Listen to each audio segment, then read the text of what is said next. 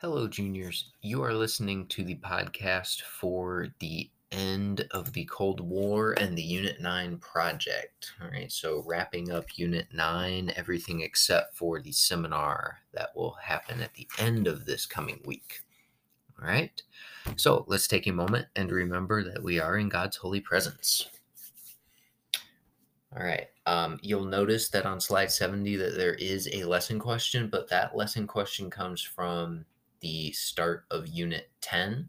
All right, so you don't need to worry about that until you get through everything with Unit 9 here and you flip over to the separate podcast Mr. Meyer recorded just for that little lesson. Okay, so let us start. We left off where you chose something to learn about from the Cold War. We are now going to wrap the Cold War up and put a nice little bow on it. All right, so take a few notes on the end of the Cold War. Okay, um, so you guys noticed from your work on the Cold War that the United States and the Soviet Union was involved. They were both involved in many places around the world trying to spread communism or prevent communism with varying degrees of success. Right? And this was for both. Right? We don't have time to cover every single one, unfortunately. Just know that there are a lot of sketchy areas where the US or the Soviet Union supported some very sketchy people in the name of protecting communism or getting rid of communism. All right. Let's flip to slide number 72 here. One of the places in the world that is very important for us at the end of the Cold War is Afghanistan. Okay. Um, Afghanistan had a communist government, but it was very weak. And so the Soviet Union invaded Afghanistan in 1979, very similar to what the United States did with Korea and Vietnam. Right? So the Soviet Union invaded Afghanistan in order to prop up the communist government. Right? The communist government was very weak because they were facing guerrillas and an insurgency called the Mujahideen.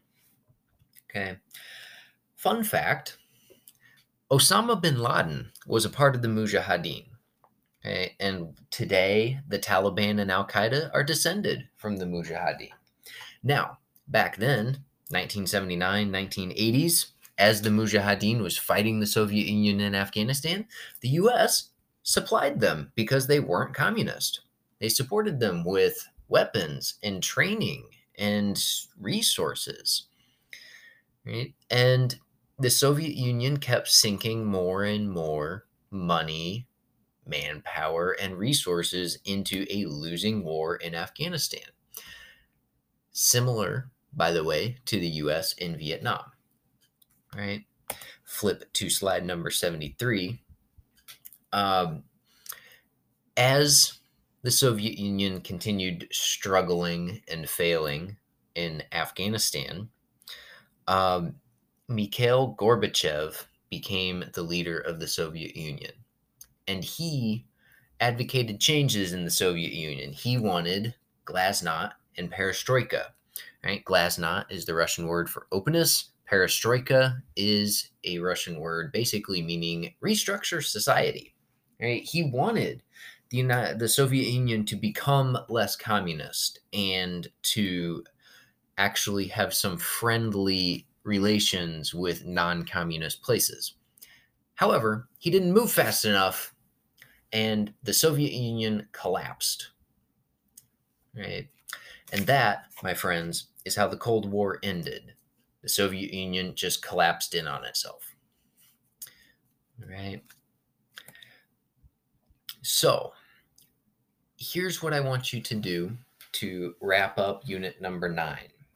Okay. You have a project that's linked on slide 74. It's also in the assignment post. Um, the project is very, hopefully, fairly simple to work your way through. Okay. It revolves around a prompt. What is a common theme that you've observed about American responses to or actions regarding both World War II and the Cold War. Right? This basic in the most basic terms, this project is a synthesis. I want you to synthesize at least three pieces of evidence from unit number nine from class to support a theme that you've observed about American responses to or actions regarding World War II and the Cold War. Right? Your synthesis can be in any of the following formats essay, cartoon, you can make me a radio address, newspaper article, classified memo, journal or diary entry, or entries. Okay? Any of those formats is fine by me. Whichever one you think will work the best for what you want to do and synthesize and say about a common theme you've observed. What you're being graded on is the organization of your synthesis in whatever format. All right. Your synthesis must be clear.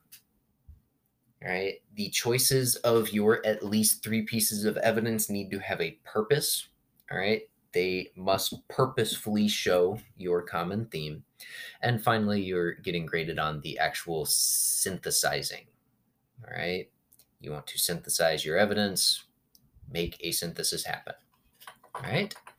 That is your project for unit number nine.